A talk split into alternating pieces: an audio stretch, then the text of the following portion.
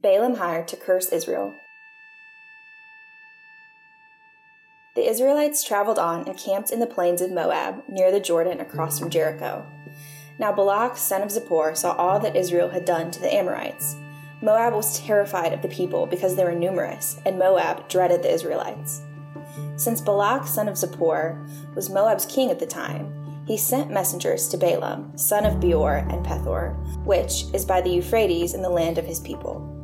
Balak said to him, Look, a people has come out of Egypt. They cover the surface of the land, and they are living right across from me.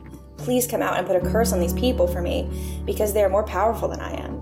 I may be able to defeat them and drive them out of the land, for I know that those you bless are blessed, and those you curse are cursed. No Ammonite or Moabite may enter the Lord's assembly. None of their descendants, even to the tenth generation, may ever enter the Lord's assembly.